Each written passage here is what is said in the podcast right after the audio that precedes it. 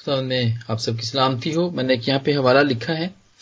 कुदसमती की इंजील चौबीसवां बाब एक से लेके चौदहवीं आय तक अगर किसी ने निकाला है तो वो पढ़े अगर नहीं तो प्लीज़ मुझे बता दे ताकि मैं इसको पढ़ लू जल्दी से।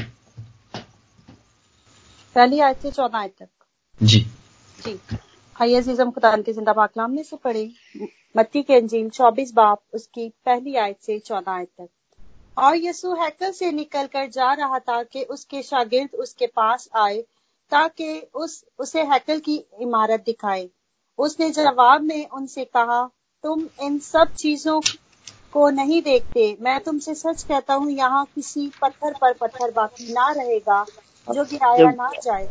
और जब वो जैतून के पहाड़ पर पहाड़ पर बैठा सॉरी उसके शागिर्दों ने अलग उसके पास आकर उससे कहा हमको बता कि ये बातें कब कब होंगी? कब होंगी? और तेरे आने और दुनिया के आखिर होने का क्या निशान होगा? यीशु ने जवाब में उनसे कहा कि खबरदार कोई तुमको गुमराह ना करे क्योंकि बतेरे मेरे नाम से आएँगे और कहेंगे मैं मसीह हूँ और बहुत से गुमराह लोग और बहुत से लोगों को गुमराह करेंगे।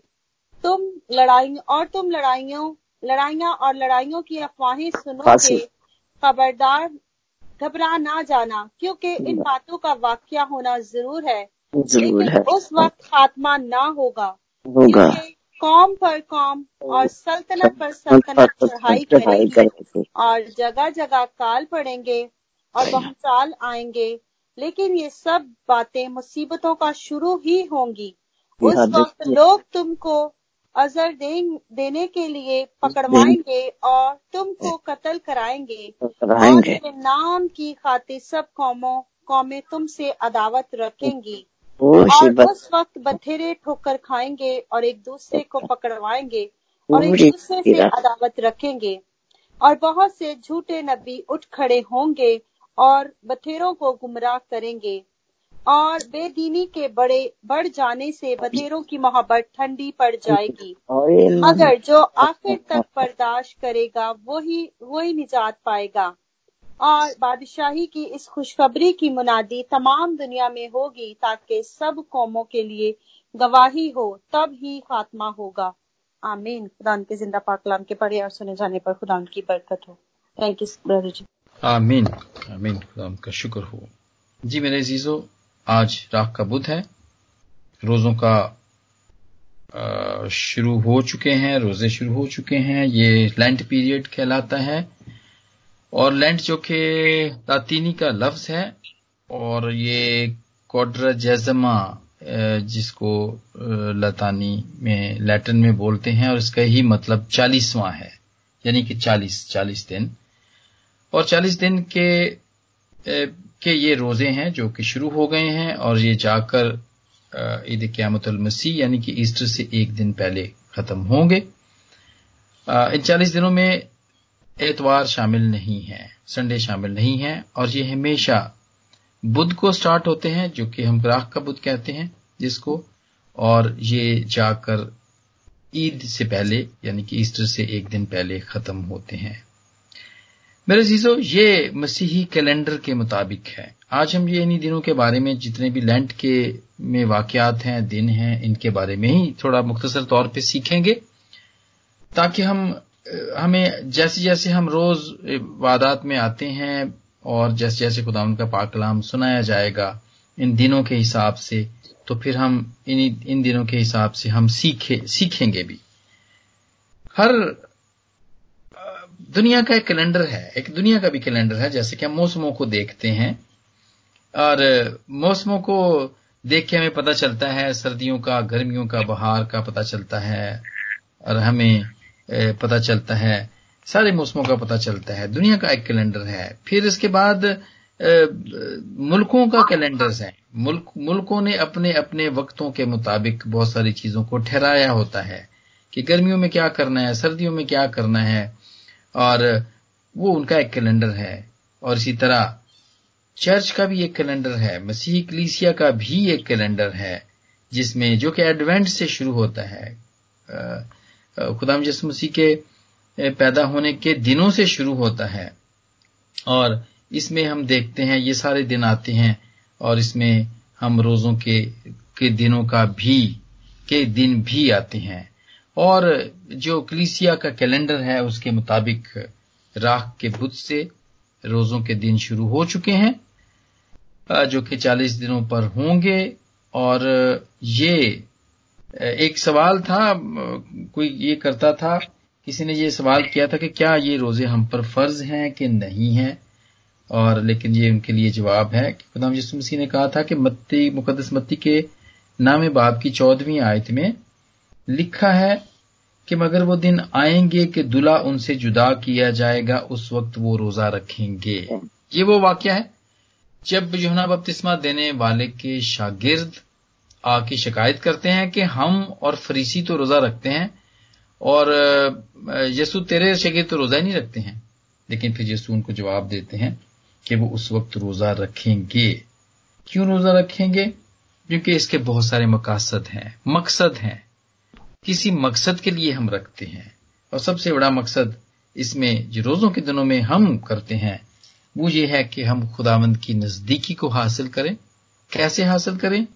हम हम अपने सारे गुनाहों से तोबा करें, उनकी माफ़ी मांगें और खुदावंद के साथ ये दिन गुजारें और उसकी रजा को हासिल करें, उसकी खुशी को हासिल करें। और जिस्मानी तौर पर वो उन सारी बातों को, उन सारी चीज़ों को हम उनकी नफी करें, हम उनको पीछे छोड़ें, हम उनको दूसरा दर्जा दें, लेकिन जो खुदावंद के साथ रहने और खुदावंद की रफाकत में रहने की खुदावंद की कंपनी में रहने की बातें हैं, हम उनको अवलियत दें, यानी उनको हम पहले रखें, प्रायोरिटी दें। जैसे आमतौर पर हम सुबह सुबह उठते हैं तो बड़ा होता है, यार, जल्दी से कुछ चाय का कप पहले ना पीना चाहिए मुझे। या मैं जल्दी से ब्रेकफास्ट कर लूँ, नाश्ता करूँ, फिर मैं देर हो रही है, मैंने काम पे जाना है। तो ये प्रायोरिटी नहीं है, ये जिस्मानी प्रायोरिटी है।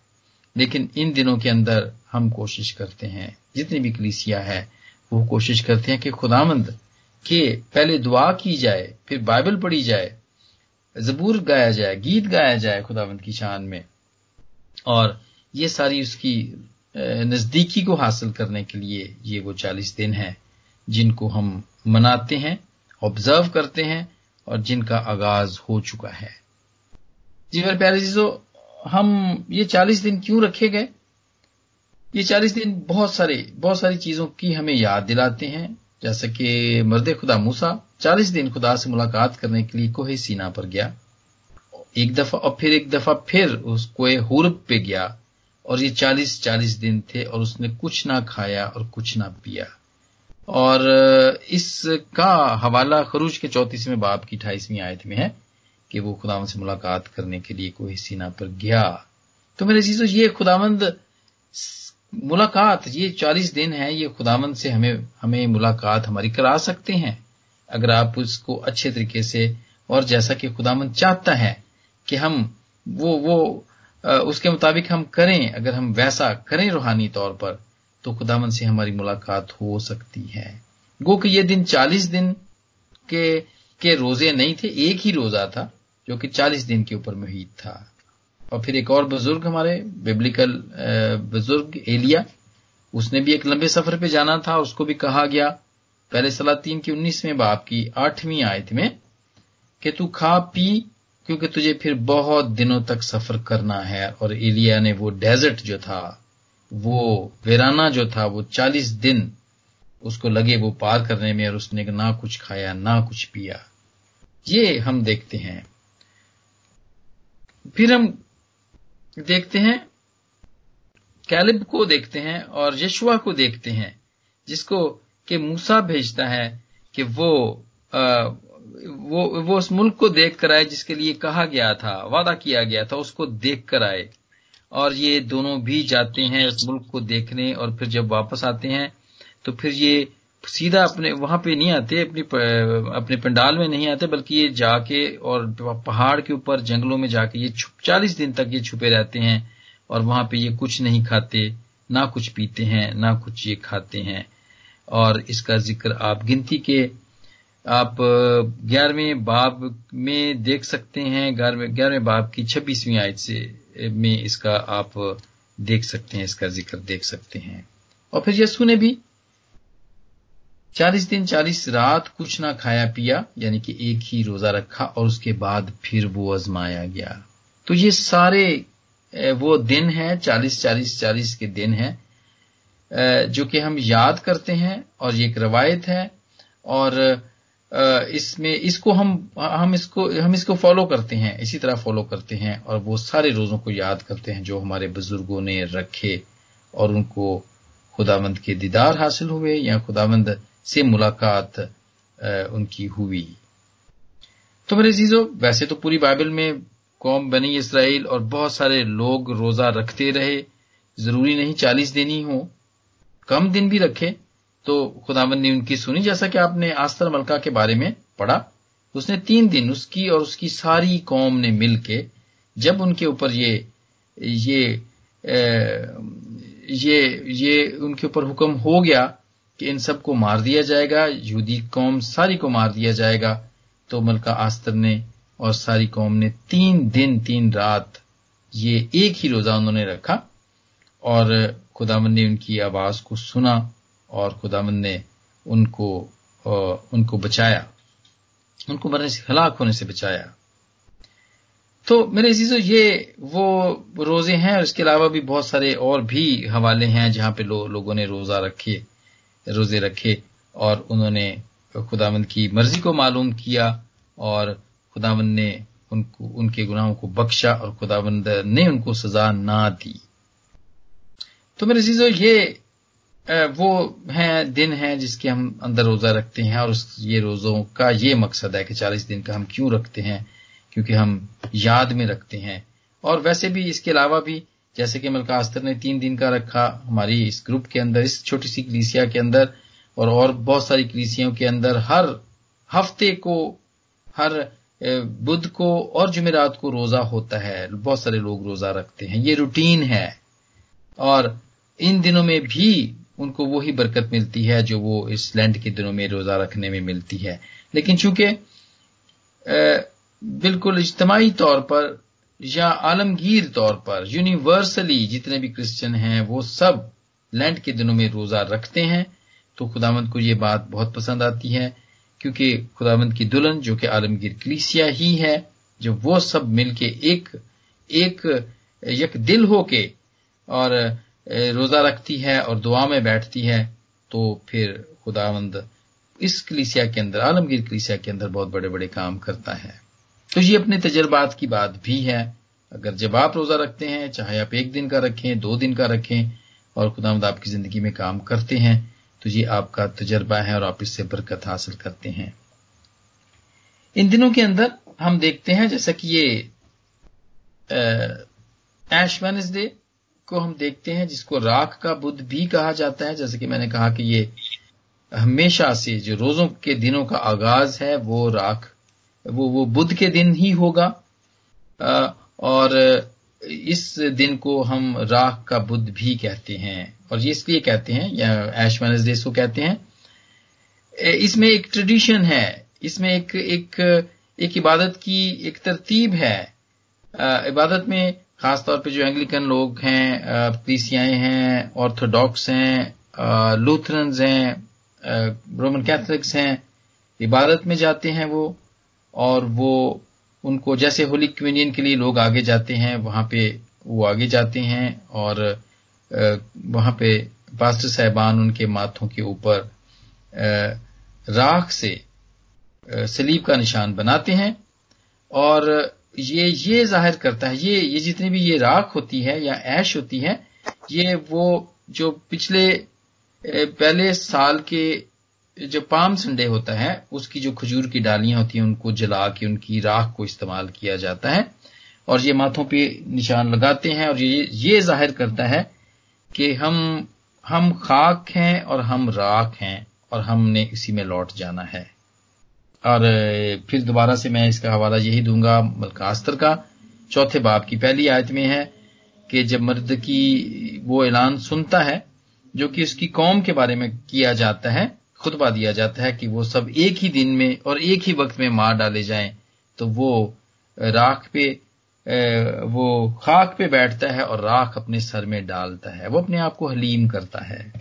उसी तरह अयूब ने भी ऐसा ही किया। अयूब नबी ने भी जब उसको पता चला कि उसका सारा कारोबार खत्म हो गया, उसकी सारे बच्चे, उसका सारी फैमिली मर गई सवाए बीवी के तो वो भी अयूब के दूसरे बाप की आठवीं आयत में है कि वो भी ठीकरा लेता है और खाक पे बैठता है और राख अपने सर में डालता है। और इसी तरह दानियल नबी को देखते हैं कि वो नाम बाप की तीसरी आयत में जब उसको पता चलता है कि इसराइल सत्तर साल तक असीरी में रहेगा, दानियल के नाम बाप की तीसरी आयत में तो वो भी खाक में बैठ के और राख राख अपने सर के ऊपर वो डालता है। और ये एक खुदामंद को मनाने का या अपने आप को हलीम करने का एक तरीका हुआ करता था जिससे खुदामंद जवाब दिया करते थे। अब भी ऐसा ही होता है मेरे जीज जब हम हलीम बनते हैं, जब अपने आप को छोटा करते हैं हम तो खुदामंद हमारी सुनता है और खुदामंद, वो जो बात हमने खुदामंद से करनी होती है, वो खुदामंद उसका जवाब हमें दे देता है। तो ये वेनसडे ऐश वेनसडे को हम ये ज़ाहिर करते हैं, हम ये बताते हैं कि हम खाक हैं और हम राख हैं। और बहुत सारे चर्चेज में आज भी ये इबादत होती हैं। आप लोग जितने भी लोग जाते हैं, इनको यकीन आपने इसका तजर्बा हासिल किया होगा। फिर इन दिनों के अंदर इन दिनों के अंदर पाम संडे है खजूरी इतवार भी जिसको कहते हैं और जिसका की पेशन गोई भी की गई प्रोफेसी भी की गई थी जक्रिया के नामे बाप की नामी आयत में कि देख तेरा बादशाह आता है और वो हलीम है और वो गदी के बच्चे पे सवार होगा और वो दुख उठाएगा तकलीफ़ उठाएगा। वो सलीब उठाएगा, ताकि हमारा कफारा दे सके। ये इसका ज़िक्र हम, इसकी इसकी पेशन गोई हम पुराने हदामे के अंदर पढ़ते हैं, और फिर हम देखते हैं। इसके अंदर ट्रेडिशन है, फिर वही दोबारा लोग अपने अपने चर्चेस के अंदर खजूरों की डालियों को, आमतौर पर इंडिया और पाकिस्तान में तो ये बहुत ज़्यादा होता है, और उन मुल्कों में भी जहाँ पर खजूरें आसानी से मिल जाती हैं, लेकिन जहाँ पे खजूरें नहीं मिलती, वहाँ पे इनको, जैसे कि यूके के अंदर तो नहीं, यूरोप के अंदर कम है पाम ट्रीज तो नहीं है इतने, लेकिन वहाँ पे दरख्तों की डालियों को लिया जाता है और वहाँ पे इनके ऊपर फूल भी लगाए जाते हैं और इसको एक प्रोसेशन के तौर पे, जुलूस की सूरत में चर्चेज में इस, इसको इसको किया जाता है। और ये भी एक एक एक ट्रेडिशन है जिसमें हम खुदाम यसु मसीह को खुशामदीद कहते हैं, होशाना कहते हैं, उसको बादशाह मानते हैं। और ये दिन हमें इस बात की भी याद कराता है कि इसके दिन, इस संडे के बाद जितने भी दिन हैं वो वो किस किस्म की मुसीबत के और दुख के होते हैं और उसमें क्या क्या होता है। इसके बाद होली वीक शुरू हो जाता है पाम संडे के बाद। तो ये पाम संडे हमें ये भी सिखाता है। और मेरे चीज़ों, आप इन सारे मौजूद के ऊपर आने वाले दिनों में बहुत सारे मैसेजेस खुदाम के खादमीन से सुनेंगे। इसलिए मैं इनको बहुत ज़्यादा डिटेल में नहीं बता रहा हूँ। जैसे कि मैंने कहा कि पाम संडे के बाद होली वीक शुरू हो जाता है यानी कि वो पूरा हफ़्ता जो कि खुदाम यसु मसीह इस दुनिया के अंदर जब थे दुख उठाने से पहले इसको होली वीक कहते हैं जो कि मंडे से शुरू हो जाता है। और ये हर एक हर एक दिन के बारे में में, में कोई ना कोई वाक्य होता है। उन दिनों के अंदर जब खुदाम यसु मसीह थे और जिसकी याद में इबादत होती हैं और उसके ऊपर मैसेजेस सुनाए जाते हैं, गीत गाए जाते हैं, दुआएँ की जाती हैं। जैसे कि मंडा, मंडे जो कि मंडे का दिन होता है और उसमें जैसे पीर है, पीर को भी इसको कह सकते हैं हम, कि उसमें खुदाम यसु मसीह ने हैकल की सफ़ाई की थी। हैकल की सफ़ाई, यानी कि वो हैकल में गए, उन्होंने देखा कि लोग वहाँ पे कारोबार कर रहे हैं। वो जो जो कि उनका खास जगह थी जहाँ पे उन्होंने रह के करना था, अपनी दुनियावी चीज़ों को बेचना था उन्होंने वहाँ से वो हट के काफ़ी अंदर हैकल में आ गए थे वो, और वहाँ पे वो कारोबार कर रहे थे, और खुदामंद को ये बात पसंद नहीं आई, और उन्होंने उनको कोड़ा बना के रस्सी का कोड़ा बना के और उन सबको निकाला और उनके कबूतरों को पिंजरों से आज़ाद कर दिया, भेड़ों, बकरियों को वहाँ पे छोड़ दिया और सबको भगा दिया। और खुदामन ने कहा कि लिखा हुआ है कि मुझे तेरे घर की गैरत खा जाएगी। ये खुदाम यसु के बारे में में ये लिखा था। तो उन्होंने मंडे को, होली वीक का जो पहले मंडे है, पहला दिन है, उसमें खुदावन ने हैकल की सफ़ाई की और उसी दिन खुदावन ने अंजीर के दरख्त को लानत भी दी, क्योंकि वो वहाँ पे फल देखने गए, वो वहाँ से फल लेने गए और देखा कि वो उसमें फल नहीं लगा था और उसकी, खुदावन ने उस पर लानत की कि आइंदा से तुझे, तुझ पे कोई फल ना लगे और वो दरख्त उसी वक्त सूख गया। जी जी मेरे प्यारे ये ये वो मंडे का दिन है जिसमें ये खुदावन ने किया और जैसा कि मैंने पहले कहा कि हम इसके ऊपर बिल्कुल अलग से मैसेजेस सुनेंगे। फ्यूचर के अंदर में मेरा ईमान है कि खुदावंद के जितने भी खादमीन हैं वो, वो इनकी अलग अलग टॉपिक्स हैं और इनके ऊपर लंबे मैसेजेस हैं जो कि दिए जाते हैं। फिर इसके बाद हम देखते हैं मंगल के दिन यानी कि ट्यूसडे के दिन। यस्सु ने हैकल में फरीसियों से बहस की और अपने इख्तियार के बारे में उनको वहाँ पे बताया। और उनके अंदर बहस हुई। मत्ती के किसवें बाब की तेईसवीं आयत में इसका ज़िक्र है। और उसके बाद इसी दिन खुदामंद जैतून जैतून के पहाड़ पर वो गए और वहाँ पे उन्होंने वाज किया जिसका कि हवाला भी हमने थोड़ी देर पहले पढ़ा। मत्ती के चौबीसवें बाब की पहली एक से लेके चौदहवीं आयत तक। वो ये जैतून जैतून के पहाड़ के ऊपर ये वाज था जो हमने सुना। और ये आ, बिल्कुल आखिरी वक्त के बारे में खुदामंद ने हमें बताया था कि आखिरी वक्त में क्या होगा। और ये ट्यूसडे के दिन, यानी कि मंगल के दिन ये खुदामंद ने ये किया था। हम इसको देखते हैं। और फिर उसके बाद हम देखते हैं बुध के दिन क्या हुआ था। होली वीक के बुध के दिन हम देखते हैं कि यूना के बारहवें बाप की तीसरी आयत में लिखा है कि मरियम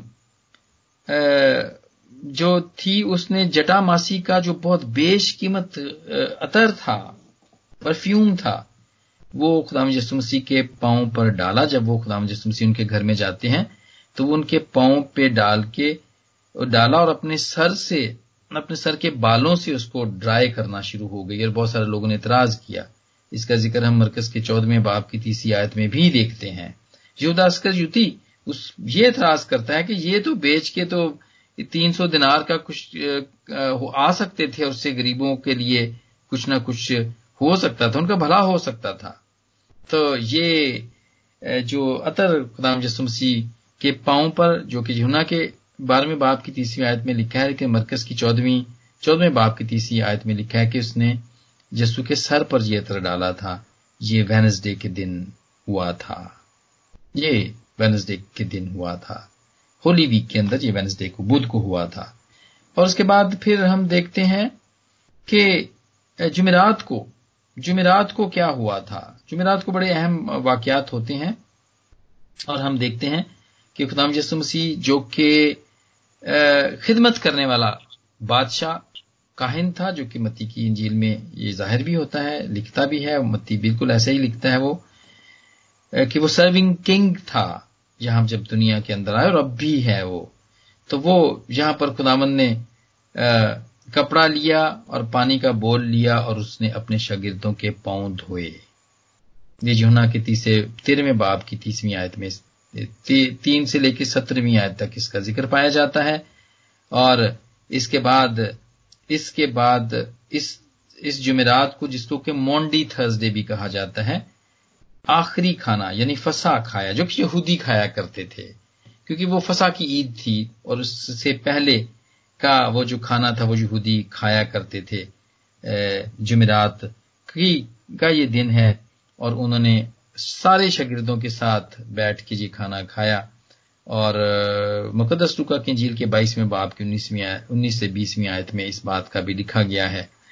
आ, वो और इसको हम जो आजकल खाते हैं क्योंकि हमें हुक्म था कि जब तक मैं फिर वापस ना आ जाऊँ तुम ऐसे ही करते रहना। ये सब मिलके यानी इसी तरह ही खाते रहना। और ये हमने जब हमने सेक्रामेंट मिलके सीखा था तो होली कम्युनियन का सेक्रामेंट भी हमने ये वहीं से सीखा था अशायरबानी के बारे में। तो ये आखिरी फसा उन्होंने जुमेरात को, जुमेरात के दिन आखिरी फसा खाया। अपने शगिर्दों के साथ और हमें हुक्म दे गए कि हम भी मिल के इसी तरह मिल के बैठ के हम खाते रहें। जी मजीजो इसके बाद गुड फ्राइडे आता है, जुमे का दिन आता है, और ये जुमे का दिन है, ये बहुत ही अहम दिन है। गो के हमें तो ऐसा ही लगता है कि ये खुदाम यसु मसीह तकलीफों में, दुखों में, और ये बड़ा डल सा लगता है देखना ये सब जब हम मुख्तलिफ़ किस्म के क्लिप्स आते रहते हैं सोशल मीडिया के ज़रिए से हम देखते हैं। लेकिन ये गुड क्यों था? हम इसको गुड फ्राइडे क्यों कहते हैं? बहुत सारे लोग इसकी तफसीर करते हैं और किसी एक स्कॉलर ने इसके लिए ये भी कहा कि क्योंकि इस दिन में हमारे लिए बड़ा अच्छा काम हुआ था। ये गुड इसलिए है, ये गुड बनी नो इंसान के लिए है क्योंकि उसकी निजात का काम इस दिन में हुआ था। मसीह सलीब पर रहे और छह घंटे सलीब पर वो रहे।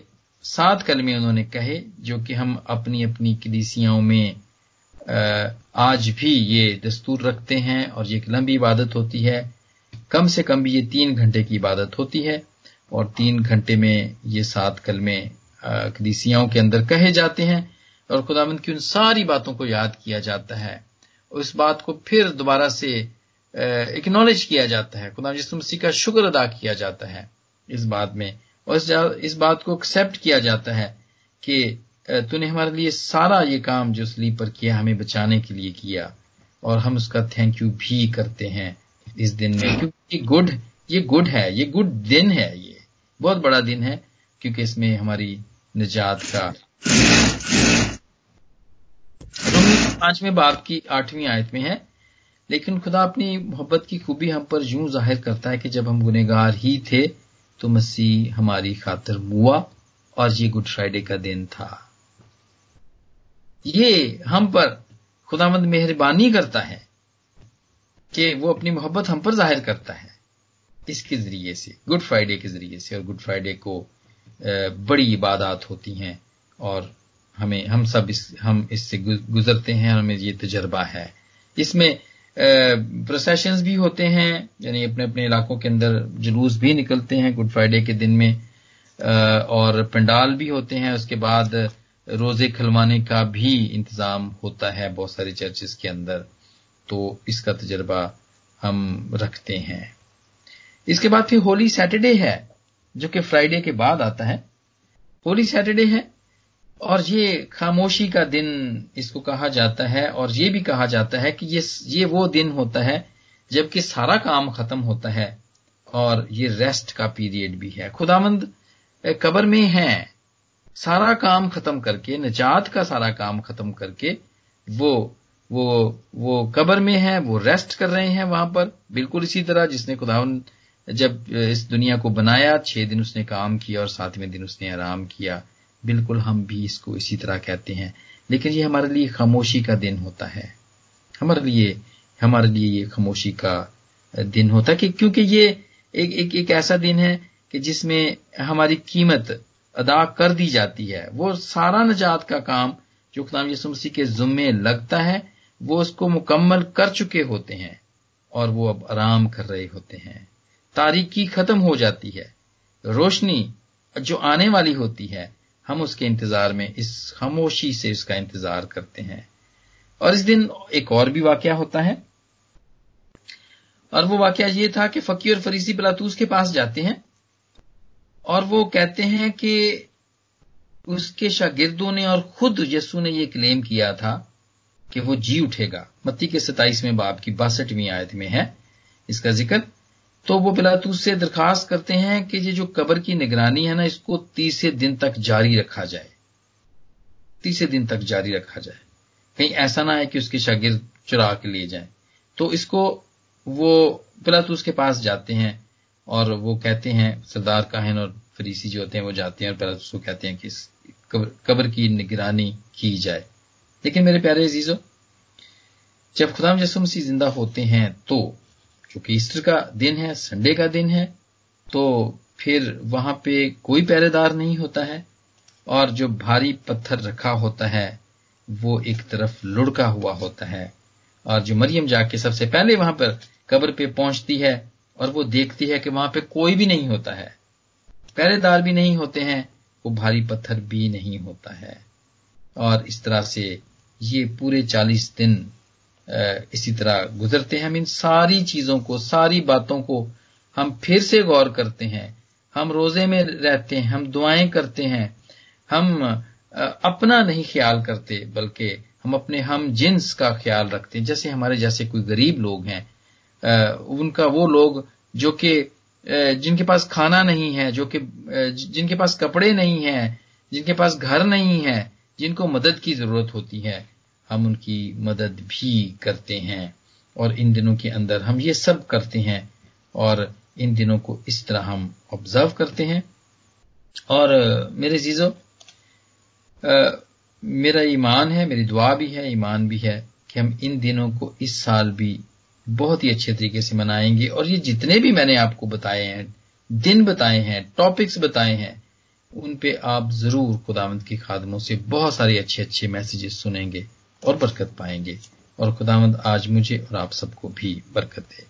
आमीन।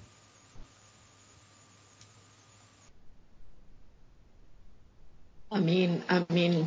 थैंक यू ब्रदर इस ब्लेसफुल मैसेज के लिए जो आपने हमें दिया। खुदावंद आपको कसरत से बरकत दे और अपने चलाल के लिए इस्तेमाल करें। हम शुक्रगुजार हैं इस ब्लेसफुल बाइबल स्टडी के लिए।